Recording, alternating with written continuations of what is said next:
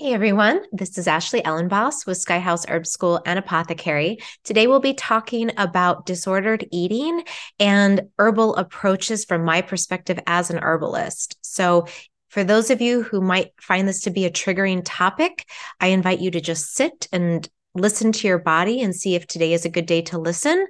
And if it's not, no worries. There are a lot of other wonderful podcasts you can listen to.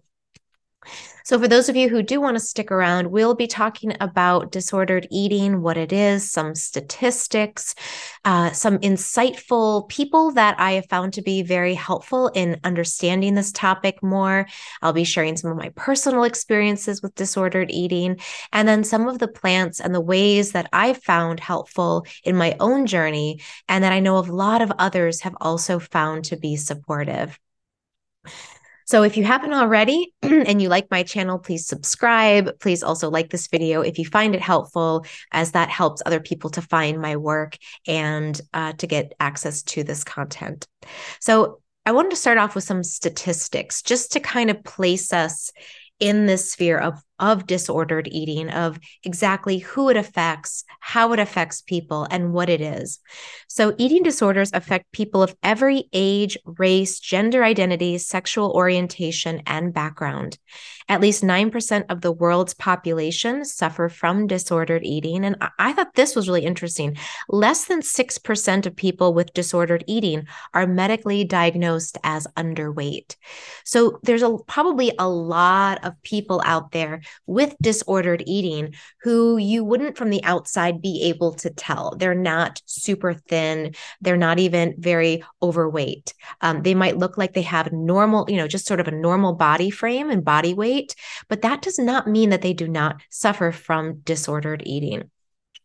Eating disorders are among the deadliest of mental diseases, second only to opioid overdose. So, this particular mental disorder has some pretty big health ramifications. And then one thing that I also found to be interesting is that this can be genetically passed down. So, disordered eating has, there's been, um, in some studies, they've shown this to be linked down through generational lines and through heredity. So, it might be interesting if this is something you suffer or struggle with to look back through your family line and to see if there were any patterns that you've noticed. And you know again i think this can be both just through the through genetics but also through behavior. And then also um it was interesting that to to note that disordered eating is higher in BIPOC communities and in minority populations. And I was reading through and, you know, um, just just to note that this isn't, you know, that this isn't just sort of a, a white upper class, you know, issue, which is, I think, sometimes what we think it is. We think it's, oh, you know, these are people in Hollywood or these are, you know, people of privilege. But, uh, you know, a, a lot of people are affected by disordered eating and, you know, not, they don't all fit the same stereotypical role. And actually, most of them don't. And there was this really interesting, I was listening to, um, I don't know if you all listened to We Can Do Hard Things with Glennon Doyle. So she recently came out as, uh, with a diagnosis of um, anorexia.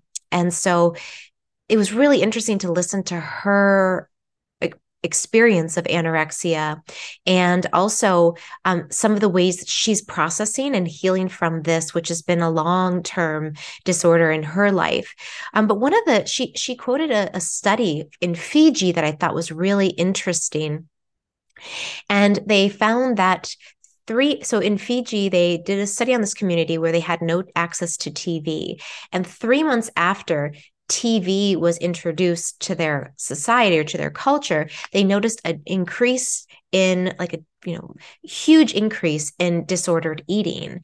And then they went back and they asked mostly these women the the women why what why is it? You know what is it that um you know what's changed what has caused the change in your eating patterns and the women they basically said we noticed that the women in the highest roles or who had the highest status were the ones who were the most thin. So for them, it wasn't about beauty. And I think this is an interesting point because I think for a lot of women in, particular, or those who identify as women that you know there's this idea that oh well it's you know we starve ourselves to be beautiful.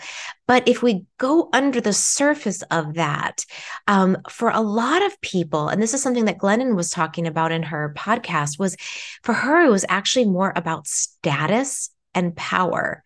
That the reason she controls her eating so much and tries to maintain this very slim figure is because it gives her a certain status. And and then um, the woman she was interviewing, Sonya Renee Taylor, an amazing woman who wrote a book called "The Body Is Not an Apology." She came in and to said, you know, who, what kind of power? You know what are you talking about by status? Is this the status of the world you create or the status quo of the society that we've been indoctrinated into?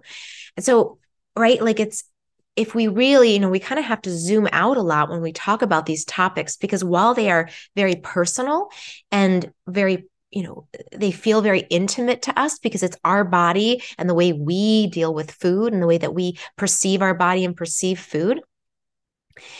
If we are able to zoom out and say well why do i feel this way? Why do i think this way? A lot of it is this cultural construct of what power and status is. And as a woman especially you know in order to be liked in order to get the job, in order to get the man or to get the woman, whatever it is, that we have to have a certain look. And that look gives us status, which gives us a hierarchy or gives us a competitive edge over other women. And so, what if we were to say to ourselves, um, I don't want to play that game? you know that actually is a very unimaginative way of living you know what if power and status come from authenticity rather than some superficial look that I'm trying to achieve. And you know, this is something that I'm I'm I struggle with. You know, this is something that that I am constantly asking myself too is who you know who is the authentic voice and who is speaking from the indoctrinated culture and and of expectations that are not even my own. So let's let's talk a little bit more. Let's let's let's talk a little bit more now about these different types of disordered eating. And uh, you know for many people they they will not ever be diagnosed. So you know the the idea that only 9% of the world's population suffer i mean i think that's probably underreported. So the three main types of eating disorders are anorexia, which is weight loss or maintenance by extreme dieting, starvation, or over exercising.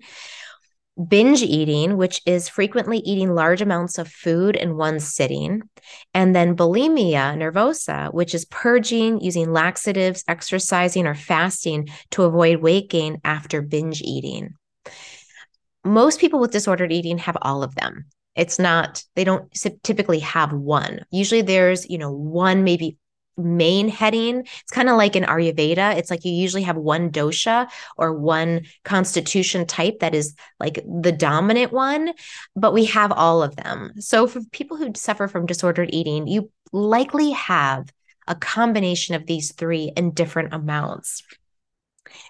And um and this was a, a, a really interesting kind of description of disordered eating um, from Medscape, which is people turn to the attempt at controlling food intake or eating their emotions instead of dealing with underlying problems, usually trauma, low self esteem, shame, and unworthiness. So the eating disorder is a it's a symptom of a deeper issue and one of the things that Sonya Renee Taylor was speaking about in when she was interviewed by Glennon Doyle in the We Can Do Hard Things podcast was she talked about this the power of the imagination into imagining new ways of being and new paradigms, new worlds. And she told a story about how she was you know, traveling through the world you know she was she was doing a bunch of traveling following her desire for wanderlust and she sat down and was doing this meditation connecting to her inner child and as she sat down with the little girl inside of her the little girl was like i want to go home and I want to go back to Philadelphia. I want to eat a cheesesteak or I want to eat a hoagie or something like that. And you know, the the mental part of her, her mind was like, no, freedom is travel. Freedom is being independent, meeting new people, experiences. But when she really sat and listened to the authentic voice inside of her, the deepest, smallest voice, that little girl's voice said, I want to go home and I want to have a hoagie. So I think when we think about disordered eating, we can think about what is that little voice inside trying to say that we keep shh, shh, shh, quiet, stop. And, and, and then we reach to the outside for some sort of substance that will quiet that, that will quiet that voice that's trying to be like, hey, hi, hi, I'm right here. Um, I'd like some rest, please. Could could I have a little rest? Could you take a nap? No? Okay, go ahead and, and, and binge eat all those chips. Or, you know, what if the little voice is saying, you know, um, hi, uh, I, I really hate my job my job really sucks. It's kind of killing me. Could we find a new type of work? Could could we do that? No. Okay. All right. Well, um, fine. And then you go into controlling all of the things that you're actually not in control of, right? So, what is that little voice? What is that little girl inside, or that little person inside of you? What are they saying? What is their desire? And and her point was is that if we can listen to that, that all of our deepest needs will start to get met and our ability to accept ourselves and love ourselves will exponentially increase. So let's let me read a few quotes from Sonya Renee Taylor. So she says She says, when our personal value is dependent upon the lesser value of other bodies, radical self love is unachievable. And we live in this culture where everything is comparison, right? We're like, well, she's achieving all of these things. So that little voice that wants me to rest, no, no, no, don't rest. Don't rest, little part of you, because you have to get to where these other people are. You know, you can do that, get to where they are. And then we quiet our voice. Or we think, oh, I've got to achieve this certain thing. Um, so I've got to keep working this job that I hate because I, I, have to save up to get that thing that I really want. And then, then I'll be happy. Um, or then, you know, then I will find the same satisfaction as so and so did. Or if i starve myself today maybe i'll get that that nice stomach that so and so has on instagram or whatever it might be.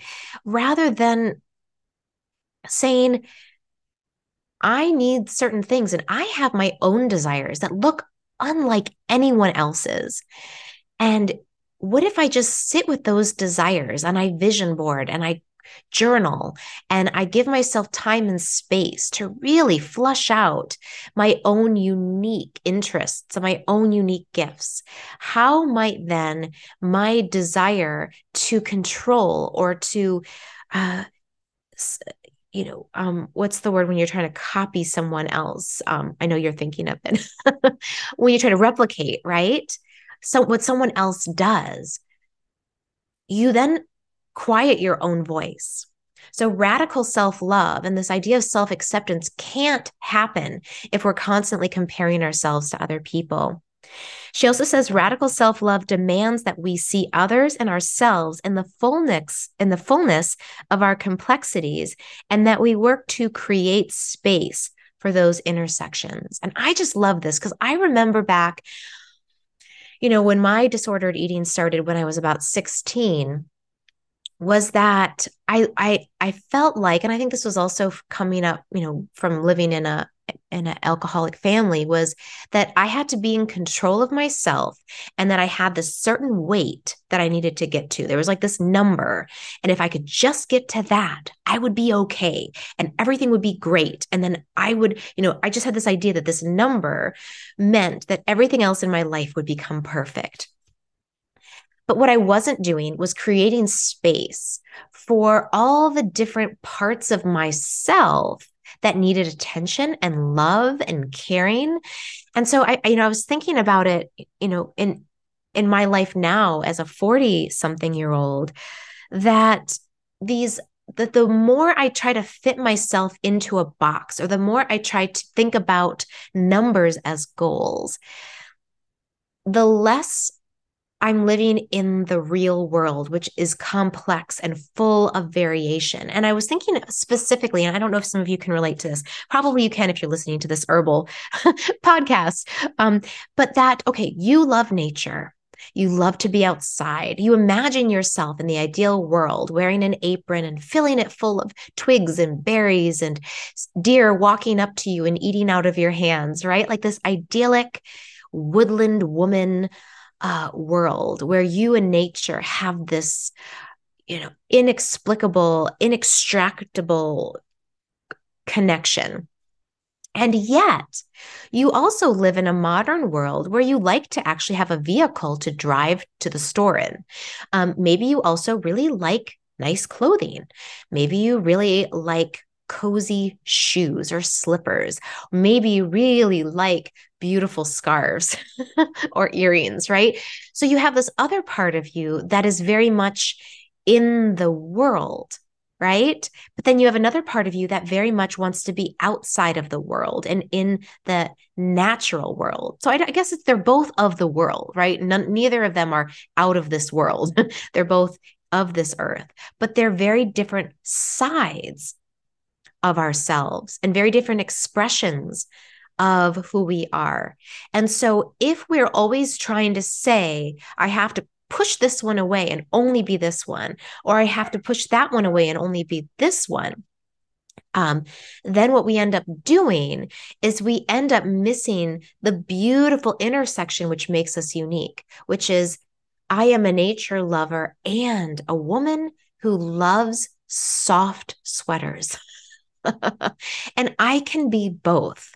Um, and so the more we embrace our own complexities, the more that we start to love ourselves and find acceptance. And the more we say to ourselves, it's not a number on the scale that defines my worthiness or that defines how good I am but rather it's a place in my body that is unmeasurable. It's a place where I feel a certain way about myself and about my life. That is that it, it's hard, you know, it's like un, you can't define it as easily as a number can. And that's why we turn to numbers and shapes and sizes and these ideals of beauty and status because they seem like, okay, well, they're measurable. I can get there.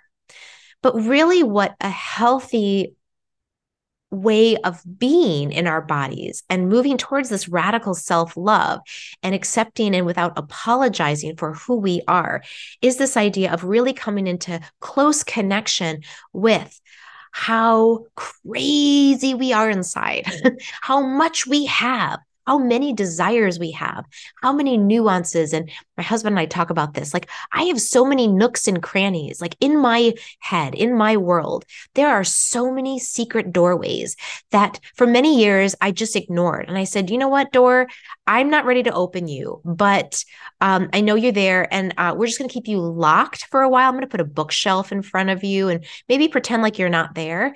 And now I'm starting to push the bookshelves to the side and say, what's in that doorway? And then I open it up. I'm like, oh, dance parties. You haven't gone to dance parties in in years. You need to go. That's a part of you.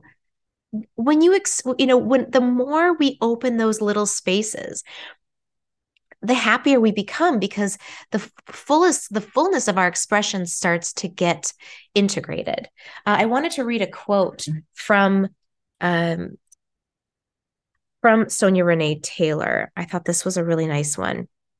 She says, Radical self love summons us to be our most expansive selves, knowing that the more unflinchingly powerful we allow ourselves to be, the more unflinchingly powerful others feel capable of being. Our unapologetic embrace of our bodies gives others permission unapologetically to embrace theirs. So, what we're doing when we're opening up all of these parts of ourselves is we're not only giving ourselves permission to love what we love, to desire what we des- desire, but we're giving others a chance to also feel that freedom in their bodies.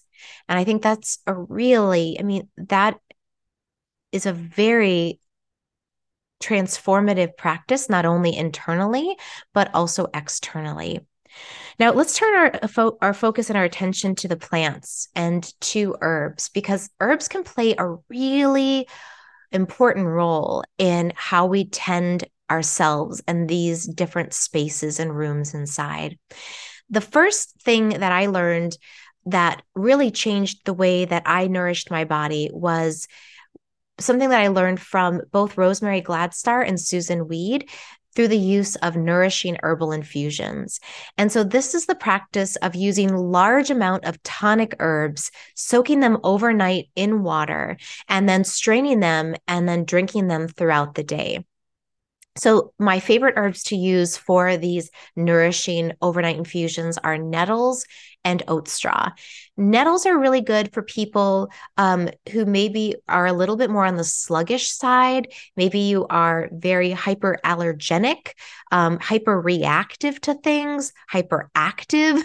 um, so, it, it, it has this great combination of being both activating for people who are sluggish, but also calming to the hyper-inflammatory responses of the body and the allergic responses of the body and the irritation responses in the body. So if you're a very reactive type person, um, but you're also maybe prone to lethargy and sluggishness, then nettles is going to be a really nice fit for you.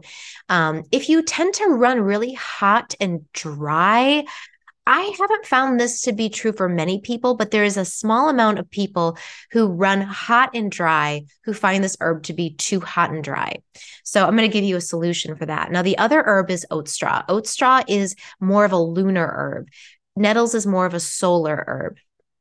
So, oat straw is going to be very cool, very moist. It's very good for an overtaxed, anxious nervous system. So, if you feel like you are depleted, you've been burning the candle at both ends, your whole system is just burnt out and dried out, then using oat straw is a really wonderful nervous system rejuvenative tonic. And for both of them, what I would recommend is that you find, I'm looking around, I don't have a mason jar, nearby, but a quart size mason jar. You fill it up with about one, I would say about half a cup to one cup of dried herbs. And this is a lot. You know, you might be like, oh my gosh, that's a lot of herbs. Well, these are tonic and you need a lot of them. So, what you'll do is you'll put half a cup to one cup of dried nettles or oat straw. Or if you tend to think you're kind of in between, you could mix them half and half. So, you could do maybe half a cup oat straw, half a cup nettles. This, they, they work really well together as, you know, they balance each other's qualities. Pour hot water over the top cap it, let it sit on your counter or on a windowsill overnight, and then in the morning, strain it and drink it. The ideal is that you let it steep for six to eight hours. Sometimes I let mine steep for like 10 to 12 hours. Uh, really, if you let it steep more than like 15 hours, it'll start to get a little yucky. Um, so try to find somewhere in between there that will work for you. And then you just drink that throughout the day. I like to do it at night. So then in the morning, I strain it and it's the first thing I drink, and I'm drinking it throughout the day. And and then I usually finish it by let's say 3 p.m. Um, and so I've really started. I've I've, I've I've kickstarted my day with those medicinal herbs. And again, the idea is nourishment. Rather than thinking about what you need to take away, which is very much this restrictive position, we need to change the, our position to an additive one. So think about rather than what do I need to take away? What do I need to control? Think about what do I need to add? And uh, everything that's going to be nourishing is what you add in. Rest, little naps, which I'm going to take today. I my my little inner Ashley said, "You need a nap today," so I'm going to do that. I'm going to take a nap today. Um, that's a way that I nourish and I tend myself so that I don't go into patterns of trying to over control, you know, my energy or, you know, over caffeinate or whatever it might be that I, I could reach for. Um, other ways of nourishing yourself are writing, reading. Usually, these activities that are going to be very nourishing are solitary activities.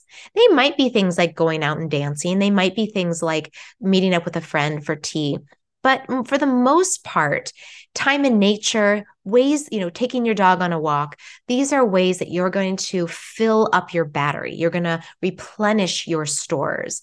And all of these are going to be great ways of supporting your nervous system and adding things in. You know, the other thing I wanted to say as a as a closing is that you know in addition to nourishing yourself with herbs and i, I guess maybe another uh, another class of herbs that I think would be very helpful here uh, would be nervines. So, if you can find a nice blend of nervine herbs, that would include milky oat tops, blue vervain is a favorite of mine, especially for that like over controlling type of mindset, and skullcap, which is sort of that anxious overthinker, spinning a million plates at the same time. Know, if you can find a good blend of nervine herbs and take that with your nourishing herbs, the voices that are not yours will become quieter. And that is such a gift. It is such a gift to yourself and to those around you. and then um and then I was going to close with just talking about the imagination and how we if we if we have used our create our imagination to get ourselves into this particular disordered way of thinking and being we can use our imagination to bring ourselves out of it. So think about for yourself how can you achieve the internal status that you've been looking for, not external, but internal. Like, what are the things that make you feel satisfied within yourself? For me, it's when I wake up taking a shower and thinking about what is it that I want to wear that is going to best express how I'm feeling inside. Today I'm like I'm feeling like um I was feeling like I really wanted to wear something a little red, but I also wanted to feel cozy and earthy. So I was like, okay, I'm going to wear something that's that has a reddish tone and then this is my favorite uh, scarf that I got when I was living in Australia. Um, and then these earrings were just sort of soft. And I just love, I don't know, I just love the way that they. so i i you know i chose this outfit and then i put on my pants that are big and baggy because i just wanted something really flowy on the bottom something a little more fitted on the top. Um, so it wasn't about like what's going to make me look thin today. It was what's going to make me feel the way i want to feel. I used my imagination. And so this is something that i have to do for myself because you know for me in my journey with eating disorders. Um, it really peaked in my early 20s um, and, and started moving into bulimia. and funny how the throat chakra is like, okay, are we going to say this? I guess we are. uh,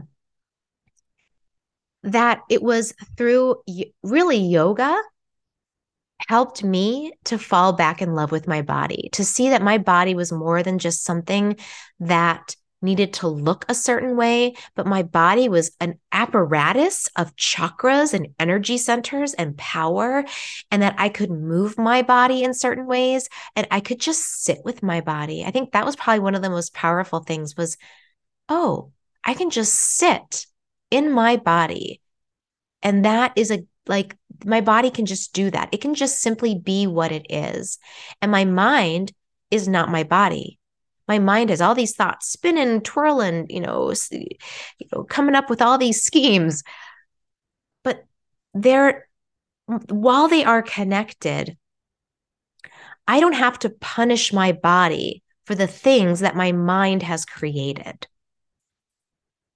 And I got that insight through regular yoga practice and also exercise and finding ways of exercising that weren't punishment based. So it's been a journey for me. And I, you know, I, I sometimes find myself, I'll find myself going back to thoughts of of control and restriction with food. Um, but because my relationship with my body has changed so much, and I have such an appreciation of my body. I never, I've never gone back as far as where I started. And so, eh, for those of you who might still be really feeling trapped by your mind in the way that your mind is perceiving your body, I just want to say that there is a way out and that every bit of progress will take you forward and you'll never go back to the lowest point. And that has been such a relief for me is to say, you know, today's not my healthiest day, but it's also it's also way closer to the healthiest place I've been. So, with that, I just want to say thank you for watching. Thank you for listening. Please nourish yourself today in whatever ways, with whatever plants feel resonant for you. Check in with yourself. Give yourself lots of grace and lots of care because this journey is one that we are all on. Um, in ourselves you know this is a this is a solo journey that we're on and by talking about it with others and sharing it with others, you can feel support that might help you be a little bit more brave, right? Like that that quote that I read. It might help you to shine the light that will allow others to also shine their light more brightly and give permission to yourself and others to be more authentically yourself and to not have to play small. So thank you. Be well. Love yourself, love each other, and leave your comments. I'll see you all again soon.